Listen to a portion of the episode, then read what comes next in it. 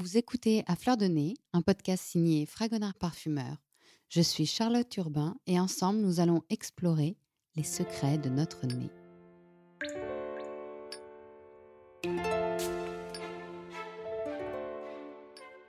Fils et petit-fils de Grassois, Jean Guichard est né au milieu des champs de roses, de jasmin et de tubéreuses.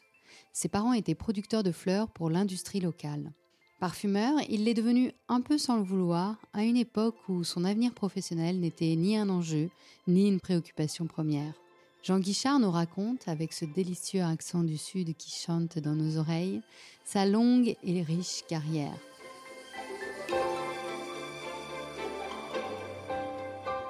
Parfumeur chez Givaudan à partir des années 1980, il est le père créateur de nombreux succès, tels que Loulou de Cacharel, de Sidela, de Nina Ricci, La Nuit de Paco Rabanne, Obsession de Calvin Klein, ainsi que Soleil, Eau du Bonheur ou encore Beau Gosse chez Fragonard. Pourtant, il se confie avec la modestie de celui qui sait que créer un parfum, c'est une remise en question permanente. L'émotion de l'âge qui vibre dans sa voix, Jean Guichard nous livre dans ce huitième podcast à fleur de nez un cours magistral de parfumerie.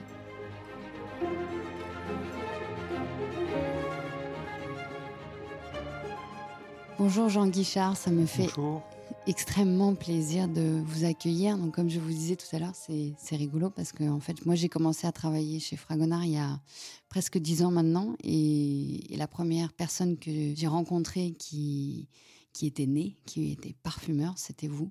Et à l'époque, euh, j'ai suivi un petit stage de formation euh, à l'école Givaudan. On y reviendra tout à l'heure. Oui, je me souviens à Argenteuil. Argenteuil, exactement. Donc ça me fait plaisir de, vous accueillir aujourd'hui. Jean Guichard, vous êtes parfumeur et je crois bien savoir que vous êtes grassois. Voilà, je suis grassois et je suis grassois. Euh, ma famille est grassoise depuis des générations, aussi bien de mon père, du côté de mon père que de ma mère. Et euh, bon, pas tous, mais euh, à chaque fois, il y a, y a, un grassois et un grassois qui est, comme la plupart des grassois, parfumeur. Euh, au sens euh, grassois du terme, c'est-à-dire que à Grasse et parfumeur, tous les gens qui travaillent dans les parfumeries. Euh, donc ma famille était dans, était parfumeur, était à Grasse, mais était pas parfumeur, n'était pas né. Quelle est la différence pour vous? Parce que vous faites une différence du coup entre ben parfumeur et né. C'est-à-dire que souvent, même dans le public, quand on, maintenant, les gens connaissent beaucoup mieux ce métier. Mais avant, mettons, il y a une vingtaine d'années, ils ne connaissaient pas. Quand on disait qu'on était parfumeur, ils pensaient qu'on tenait une, une parfumerie, qu'on était parfumeur détaillant ou qu'on travaillait dans un magasin de parfums. Euh, à Grasse, par contre, tous les gens qui travaillent dans les usines de parfums, on dit qu'ils sont des parfumeurs. Et donc, du côté de mon père, lui, travaillait dans une société grassoise de parfumerie qui s'appelait Robertet, et il faisait le métier euh, traditionnel de Grasse, c'est-à-dire que euh, son métier était d'extraire le parfum euh, des fleurs. Donc il cultivait aussi des, il avait euh, des cultures de, roses, de, jasmin et de verveine. On récoltait les fleurs et on les amenait euh, aux parfumeries. Donc à l'époque, lui travaillait chez Robertet, donc il les amenait chez Robertet. Et chez Robertet aussi, son rôle, c'était, il était directeur de production, c'est-à-dire qu'il euh, faisait les extractions non seulement des fleurs grassoises, mais ensuite de tous les, tous les autres végétaux qui peuvent être traités. Parce que, en fait, euh, quand on parle de fleurs, il faut euh, toujours les traiter lorsqu'elles sont fraîches. Donc, euh, les roses, c'est au mois de mai. Ensuite, il y a le jasmin. Ensuite, il y a la tubéreuse. Donc, les usines sont très occupées à partir du mois de mai jusqu'au mois d'octobre. Et après l'hiver, souvent, ils n'ont plus rien à faire. Donc, à ce moment-là, ils traitent des végétaux secs. Donc ils vont traiter les feuilles de patchouli, ils vont traiter l'encens, ils vont traiter la myrrhe, les épices, les noix muscades, euh, les girofles et ainsi de suite. Vous en avez des souvenirs? Vous, vous accompagnez votre ah, père bien, dans ces usines? Oui, oui. Déjà enfant, euh, pour euh, soi-disant gagner de l'argent, on cueillait les, fleurs, on ramassait avec, euh, moi j'avais un copain, on ramassait, j'ai toujours des photos, mon copain aussi est parfumeur à New York, et on ramassait la rose, on ramassait le jasmin, et puis après on pèse euh, les fleurs qu'on ramassait. Chaque cueilleuse, chaque cueilleuse les garde précieusement euh, dans, des, un panier ou un ballot, et on pèse, et ensuite elles sont payées au poids. Donc nous on faisait pareil, on ramassait quelques fleurs en se bagarrant dans les raies de jasmin, et puis, et puis après, très vite, j'ai fait des stages dans la parfumerie. Euh, mettons, euh, le truc traditionnel, c'est que euh, l'été, on était plutôt attiré par la plage et un peu les boîtes de nuit à Cannes et tout ça. Et puis, au bout d'un moment, les parents disaient, bon, maintenant, ça suffit.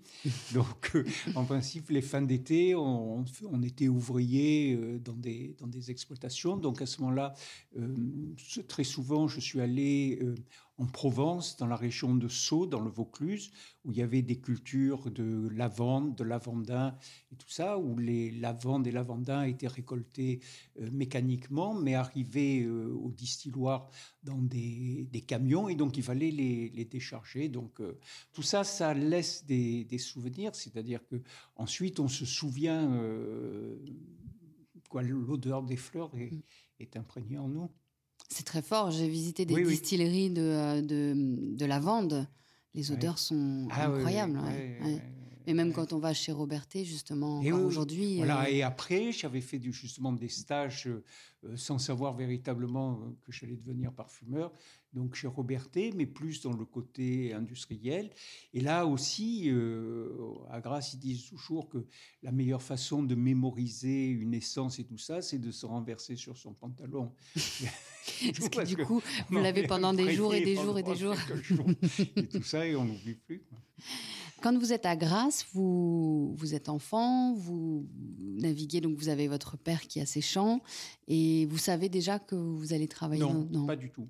Pas du tout. Et, à quel moment vous vous dites euh, je vais travailler jamais, dans cette industrie? À aucun moment. Jamais. Alors, euh, je ne sais pas.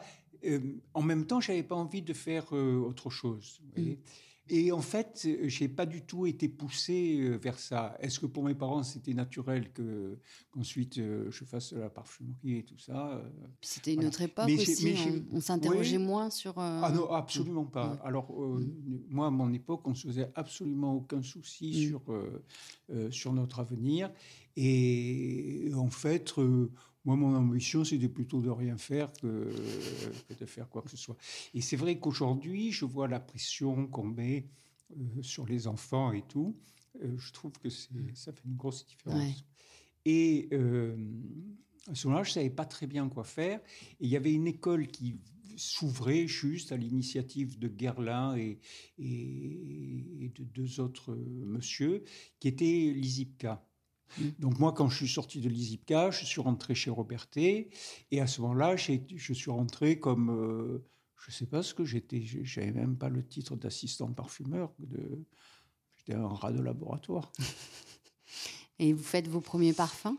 Alors euh, là, je, je, j'apprends, je partage le bureau euh, d'un parfumeur qui est plus âgé que moi, avec qui je m'entends bien, bon, je suis dans, une ambiance bienveillante, ça se passe à peu près bien. Et à ce moment-là, bon, euh, je trouvais que ce métier était bien parce que j'adorais Grasse et que euh, je me voyais bien y vivre. Et à ce moment-là, on me dit, oui, mais... Euh, et puis, j'étais pas sûr de vouloir être parfumeur. Je voulais travailler dans, dans l'industrie du parfum, mais j'étais pas sûr d'être capable d'être créateur. Et donc... À l'époque, Robertet avait, euh, avait ouvert une filiale euh, à Londres avec un parfumeur qui s'appelait Robert Colkin, qui était un parfumeur important euh, anglais, qui était le parfumeur attitré de Yardley. Yardley, à une mmh. époque, avait ses propres laboratoires, comme aujourd'hui ont des maisons comme Chanel, LVMH mmh. et tout ça. Et, ils, fabriquent, ils, extraient de la lavande aussi, non? Yardley, ils oui, oui, pas oui, oui, des champs de lavande Ils avaient surtout une très célèbre lavande, qui est la lavande de Yardley, qui était mmh. une, une, très belle lavande. Et, oui, Quelle est la différence d'ailleurs entre la lavande de Provence et la lavande de Yardley? Alors, la lavande de Yardley, ce qu'on appelle lavande de Yardley, c'est une composition qui, qui, utilise euh, la lavande et tout ça.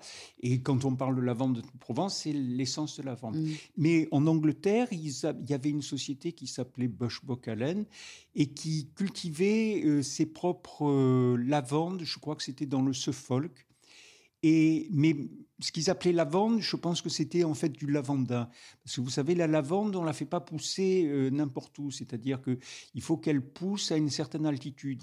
En dessous, mettons ici à Paris dans les jardins, ou même euh, à Grasse dans les jardins, les gens pensent qu'ils ont de la lavande, mais en fait c'est du lavandin. Lavandin étant, un hybride entre la lavande et une autre variété proche de la lavande qui s'appelle l'aspic. Les odeurs sont proches, mais le lavandin euh, a un côté camphré qui lui est hérité de l'aspic que n'a pas la lavande. Donc vous vous retrouvez en, Angleterre Donc je, me retrouve en Angleterre. Donc euh, Robertet avait récupéré ce parfumeur Robert Colkin. Et donc moi j'étais allé en Angleterre pour euh, apprendre euh, avec lui et en même temps apprendre l'anglais. Est-ce que c'est lui qui vous a donné l'envie de devenir euh, parfumeur, créateur? Oui, probablement, euh, mais pas, pas vraiment lui. C'est-à-dire c'est c'est un peu les pas le hasard, mais la situation. C'est-à-dire que bon, moi j'étais à fond dans, dans le fait d'essayer de, de, faire des parfums, et puis j'ai commencé à avoir quelques succès, et donc après. Euh, en fait, c'est de voir que finalement, ce que, vous, ça plaisait, c'est ça? C'est le retour de. Oui, c'est ça. Quel est votre premier succès? Alors, euh, les premiers succès, j'avais fait un parfum avec euh, une société qui s'appelait Taylor of London. Et c'était des fleurs assez simples. Et, j'avais gagné quelque chose avec eux. Et puis après, quand, j'étais rentré à Grasse au bout des trois ans, là, j'avais gagné euh, un gros détergent, un peu par hasard, en Allemagne. Parce que du coup, vous étiez à la fois un parfumeur pour euh, des produits de toilette. Oui, euh, à l'époque, chez Robertet, il n'y avait pas de distinction. De distinction, c'est-à-dire qu'on travaillait un peu sur tous les produits. Sur tous les produits, et puis surtout quand vous êtes euh, jeune parfumeur, euh, vous faites pas la fine bouche.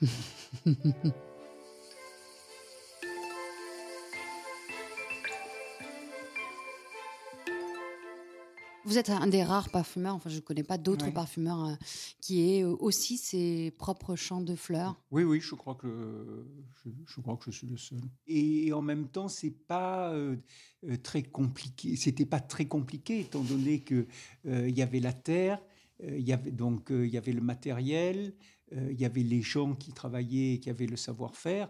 Donc là, c'était simplement pas, euh, pas perdre euh, ce, qui existait. Ce qui existait, conserver et, le faire vivre, hein, tout à fait. Et du coup, votre fils Aurélien Guichard est parfumeur. Oui. Moi, j'avais retrouvé un livre dans lequel vous êtes tous les deux, vous et votre fils, qui s'appelle L'herbier parfumé. Ah oui, oui, oui. Dans ce livre, moi, je me suis amusée parce qu'en en fait, chaque fleur est associée à un parfumeur. Oui, vous nous avez demandé de, de parler d'une fleur. D'une fleur. Si je me souviens bien, j'avais choisi l'ilan-ilan. Si ça, vous avez choisi l'ilang-ilang et votre fils la tubéreuse. Ah oui. je trouvais ça amusant parce que c'est deux fleurs d'abord très puissantes. En parfumerie, c'est deux fleurs blanches euh, très très puissantes, très odorantes, très connotées féminines, sensuelles. Et j'ai un souvenir assez euh, assez prégnant lors de ce stage euh, que j'ai fait à l'école Givaudan à vos côtés, c'est que vous m'aviez fait sentir, ou nous aviez fait sentir Fracas de Piguet, ah oui, oui, oui, qui est un parfum autour de la tubéreuse. Oui, oui. Et je découvrais cette fleur, en fait, personnellement, je ne connaissais pas. Je le sens encore, ce parfum, ah fracas de Piguet. Ah, vous l'aviez très bien décrit à l'époque. Vous l'aimiez beaucoup, je crois, ce parfum. Oui, oui. C'est un parfumeur qui avait énormément de talent, qui s'appelait Germaine Cellier, qui l'avait fait. Une des premières parfumeurs femmes. Oui, oui. Hein. Et, vraiment un très grand parfumeur, mm. une des premières parfumeurs femmes et, toujours un des plus grands parfumeurs qui a mm. existé. Et elle, elle disait que le parfum, ça s'apprenait pas. Ah, c'est étonnant. elle n'avait pas le côté scientifique, justement. Elle a une approche plutôt artistique. Même, euh, je crois elle était contre tout ce qu'on pouvait euh, apprendre qui pouvait paraître comme une recette. Elle disait que ça se faisait à l'instinct et tout ça. Et c'est pour ça qu'elle est arrivée à faire des parfums qui sont euh, aujourd'hui, euh, et, après elle, pratiquement personne n'osait les, dosages euh, qu'elle qu'elle faisait et, ça fonctionnait, et ça fonctionnait bien. Mmh. Donc pour moi, ça a toujours été les deux jalons dans, dans l'apprentissage du parfum. C'est bien d'apprendre les choses, mais en même temps, il euh, faut se sentir libre de. Il faut avoir voilà le, côté créatif mm. et à force de trop euh, éduquer les gens, leur dire bon ben ça, euh, voilà, en principe, on peut pas mélanger, on peut pas les mélanger, ça se fait pas ici et ça. À mon avis, quand on veut guider des euh, des jeunes parfumeurs et tout ça, il faut euh, donner son avis, mais, mais pas, pas l'imposer. Il faut suivre. Il faut savoir suivre son instinct et son envie. Et justement, alors, l'école Givaudan, vous la dirigez de 2004, alors je ne sais plus jusqu'à quelle année. Alors là, les dates, je ne me souviens plus, très bien, mais j'ai dû la diriger pendant euh, au moins une dizaine d'années. Une dizaine d'années. Comment enseigne-t-on la, la parfumerie?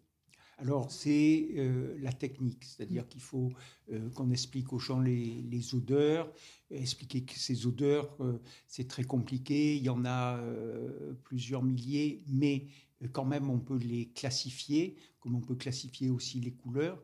C'est-à-dire qu'on leur apprend les grandes familles olfactives, les notes hespéridées, les notes épicées, les notes boisées, les notes florales, et ainsi de suite. Et puis après, on leur apprend qu'à l'intérieur de ces familles, il y a euh, des, sous-familles. Des sous-familles et tout ça. Et donc, il faut que euh, donc en fait, on leur apprend à réfléchir. Un parfumeur, quand vous lui donnez une matière première, il va pas vous dire immédiatement ce que c'est. Il va dire bon, qu'est-ce que c'est? Est-ce que c'est un produit naturel ou un produit synthétique? Bon, ça m'a l'air assez complexe. C'est presque comme une composition, donc c'est un produit naturel. Ensuite, euh, est-ce que c'est une note hespéridée Est-ce que c'est une note florale? Est-ce que c'est une note boisée? Ah, Je crois que c'est une note hespéridée. Et dans les notes hespéridées, maintenant, qu'est-ce que j'ai? J'ai le citron, j'ai l'orange, mm. j'ai la mandarine.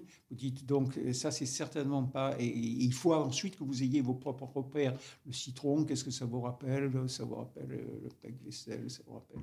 Ça, c'est, ça, c'est quelque chose que j'ai retenu. Ça, c'est ce qui se passe dans la tête d'un, parfumeur. Mm. C'est-à-dire que les gens pensent que, que ça vient immédiatement. Ça peut venir immédiatement. Mais en fait, si ça vient pas immédiatement, le, quand vous faites ce truc-là, vous, vous y arrivez. Mm. par contre, il faut, il faut le, le répéter le répéter. Et c'est pour ça que le métier de parfumeur est très long à apprendre. L'école de parfumerie, ça dure trois ans. Et quand les élèves sortent de l'école de parfumerie, tout ça, ils sont pas parfumeurs, ils sont euh, jeunes parfumeurs. Et donc, il faut d'abord apprendre euh, cette, euh, cette technique, parce que même si quelqu'un est extrêmement doué, s'il n'a pas cette technique, il va pas pouvoir exprimer ce qu'il veut, veut exprimer. Et après, il faut laisser les gens, une fois qu'ils savent, bon, euh, qu'ils arrivent plus ou moins à faire euh, ce qu'ils ont imaginé, il faut, il faut leur dire, bon, euh, moi je vois les, les, élèves, les jeunes parfumeurs, ils venaient souvent me voir en me disant, qu'est-ce que tu en penses? Je disais, bon, déjà, qu'est-ce que tu as voulu faire? Voilà, et puis, est-ce que ça te plaît? C'est surtout ça.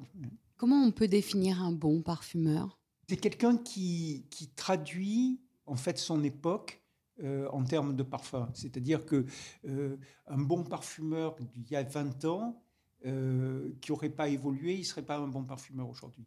C'est quelqu'un, bon, c'est comme les autres artistes, c'est quelqu'un qui vit avec son époque et qui, quelque part, a la faculté d'être un peu en avance sur son époque et donc qui va créer ce que, veut, ce que vont vouloir les consommateurs.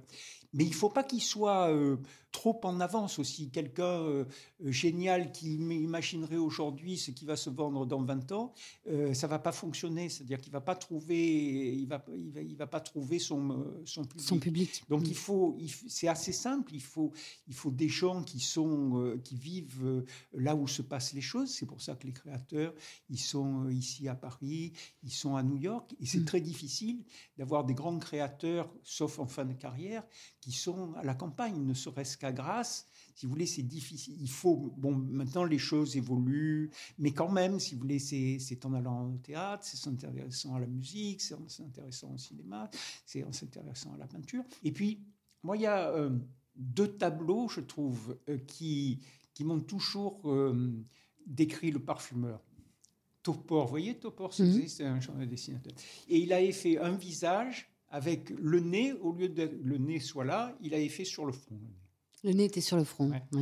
C'était ça, et l'autre aussi, mais au, niveau au niveau du cerveau, en voilà, Exactement. Mm. C'est-à-dire que les gens, quand on dit on nez, moi tout à l'heure je vous parlais de mm. nez et tout ça, en fait, si vous voulez, le nez, c'est juste l'outil qui va nous servir à percevoir les odeurs. Par contre, le parfum, vous ne le créez pas avec votre nez, vous le créez euh, euh, avec votre cerveau.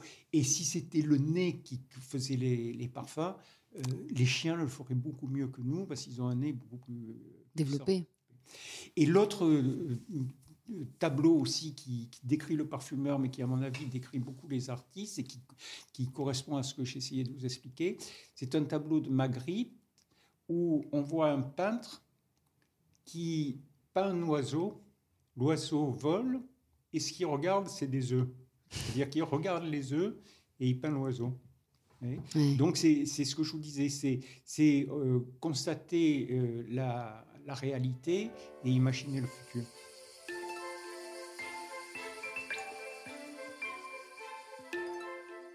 Avec toute votre longue carrière, vous avez vu le métier de parfumeur évoluer énormément. Ah euh, entre le moment où vous avez commencé, mais... Euh, le temps où je l'ai fait, comme je faisais partie de l'évolution, je ne l'ai pas très bien vu. Mm. Mais là, euh, maintenant, je suis plutôt parfumeur retraité que, que parfumeur au quotidien. Mais, mais producteur de fleurs. retourner vers les bases du métier je vois avec mon fils, euh, c'est énorme combien ça a évolué. Mais tout a évolué. Vous regardez les. Euh, maintenant, il y a plein de marques niches. Les, euh, autrefois.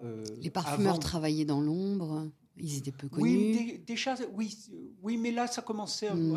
à mon époque, ça commençait aussi à être un peu plus visuel.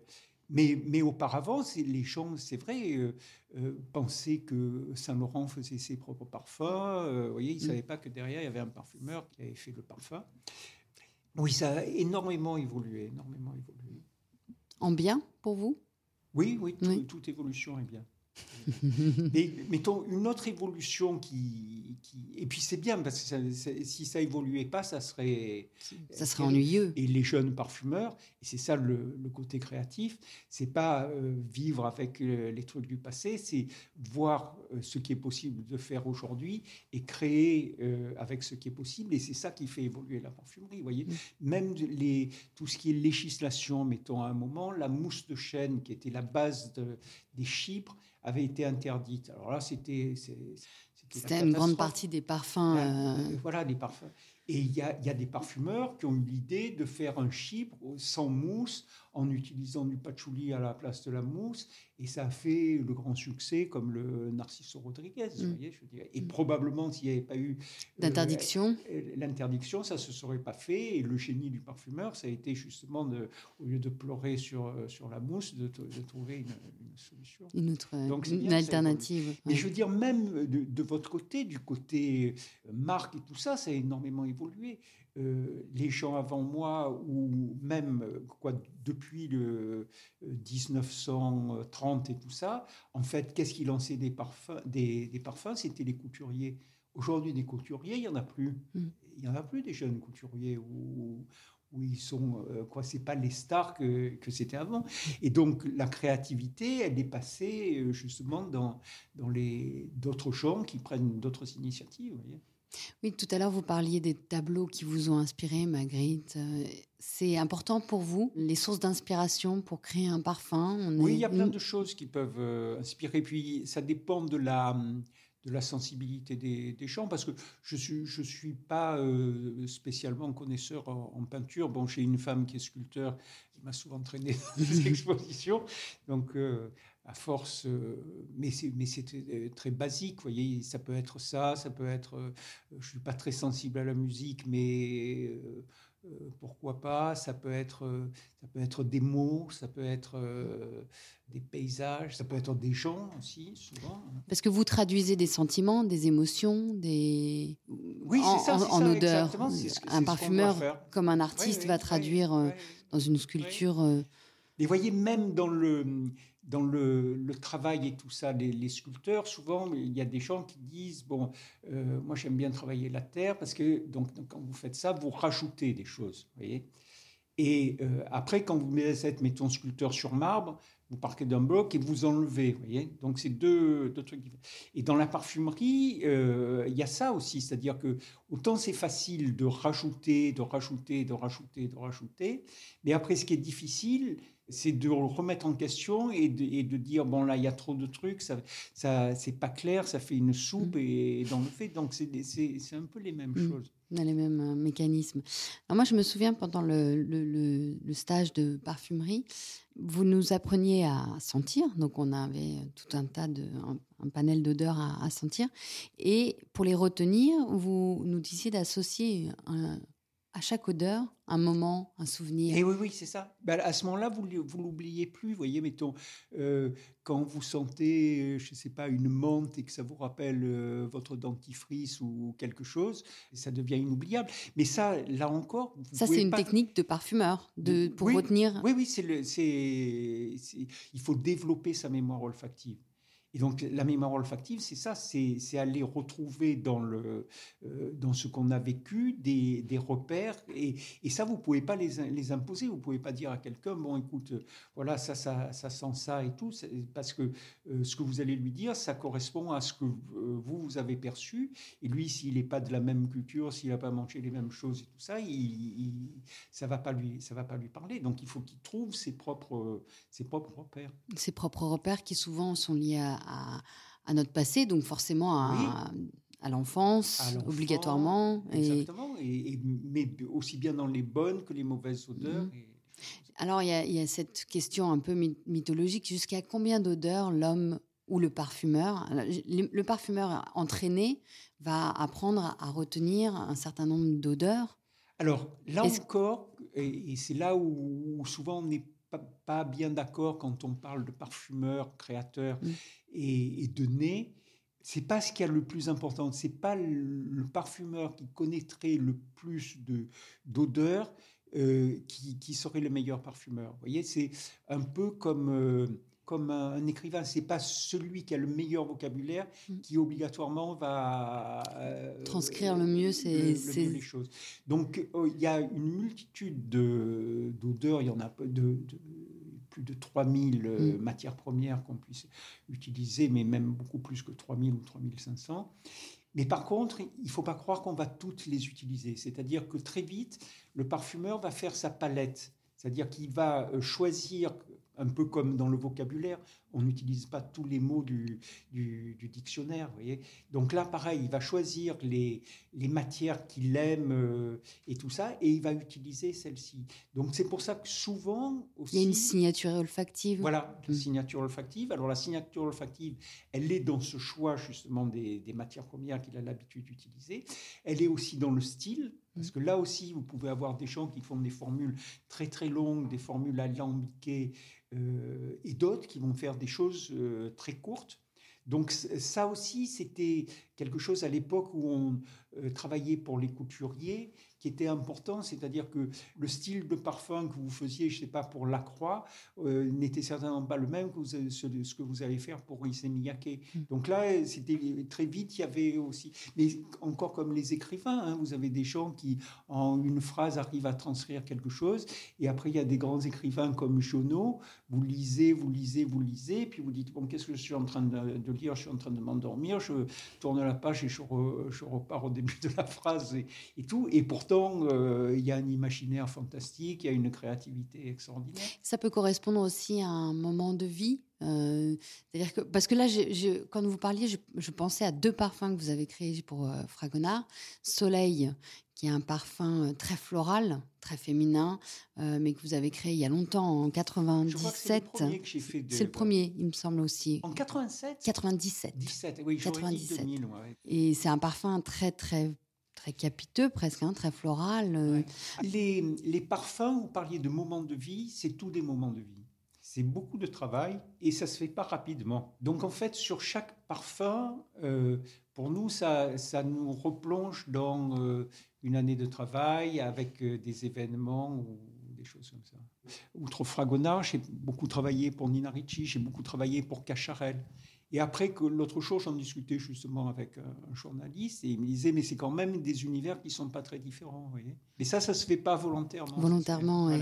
Mais je pense qu'aussi le, le fait de... Hum, alors, je ne sais pas, je vous associe aux fleurs parce qu'il y a, y a ce côté grassois, donc c'est facile, évidemment, producteur de fleurs, mais est-ce que des matières premières euh, peuvent aussi influencer votre... Euh, vous, avez, vous, avez, aimé tourner autour de certaines matières premières? Il y a des, Est-ce qu'il y avait certaines matières premières qui étaient un peu euh, récurrentes dans votre palette? Oui, mais après, il fallait des fois s'interdire. Mettons, il y a, il y a des matières premières qui ont été tellement utilisées que euh, ça, je l'avais appris, c'était un jeune parfumeur qui me l'avait appris. Euh, mettons à une époque, on suite à l'eau sauvage, il y avait l'édione. L'édione, je ne sais pas, c'est une matière première qu'on trouve proche d'un composant du jasmin, le dihydrochasmonate de méthyle, et euh, qui a été utilisé ben, euh, à un moment dans tous les parfums. Et moi, j'écoutais euh, souvent, justement, en formant non pas des, jeunes parfumeurs, mais des clients, j'entendais des gens ou des, amis de ma femme qui disaient Ah oui, mais maintenant tout sent un peu pareil et tout ça. Alors je disais Bon, ça exagère et tout. Et en fait, je crois que j'avais compris que c'était l'utilisation de ces matières premières à succès et tout ça souvent poussé par les panel tests, hein, parce que énormément de parfums aujourd'hui des grandes marques sont choisis à l'issue de tests consommateurs. Et on dit que souvent les consommateurs, ils vont choisir quelque chose qui leur est familier. Une grande nouveauté, ça va les, les, apeurer et tout ça, alors que si ça leur rappelle un parfum qu'ils ont porté et tout ça, ça va être quelque chose de familier, ils vont aimer. Et un jour, j'avais rencontré un, un tout jeune parfumeur et il m'avait dit, moi, je me fixe comme euh, règle de ne pas utiliser justement cette édione et tout ça parce que tout le monde l'utilise. Je crois que ça, c'était un bon... Un bon, challenge. un, bon challenge. Et à force d'entraîner son nez, d'être toute la journée à sentir, sentir, j'imagine qu'on développe euh, le nez sent mieux. Est-ce qu'il sent trop parfois? Pas du tout. Parce que les odeurs, les gens pensent, quand on parle d'odeur, on, pense agrément avec euh, des bonnes odeurs. En fait, les mauvaises odeurs sont aussi intéressantes. Et d'ailleurs, pour faire un parfum, quand vous sentez nos matières premières, elles ne sentent pas toutes euh, très bon. Hein. Et euh, on dit que si vous additionnez des jolies matières premières une à une, vous allez faire quelque chose de peut-être un peu insipide, euh, sans beaucoup de caractère. Et souvent, les grands parfums sont justement euh, avec quelque chose un peu discordant au, milieu qui fait que, que ça fait la différence et qu'on le, euh, qu'on les repère. C'est un peu comme les, les, personnalités. Vous savez, il y a des gens qui sont parfaits, mais qui sont d'un ennui mortel. mortel, voilà. C'est le talent du, du parfumeur du nez.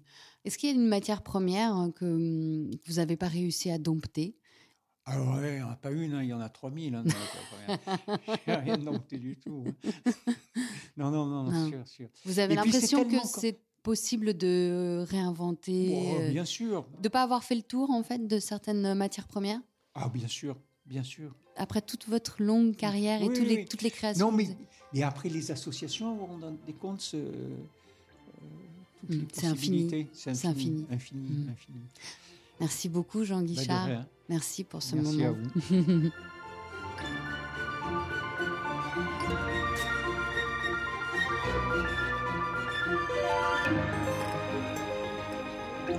Après ce cours de parfumerie pendant lequel Jean Guichard nous a partagé ses souvenirs personnels et ses talents de pédagogue, je vous retrouve, chers auditeurs, le mois prochain avec un nouveau podcast très différent.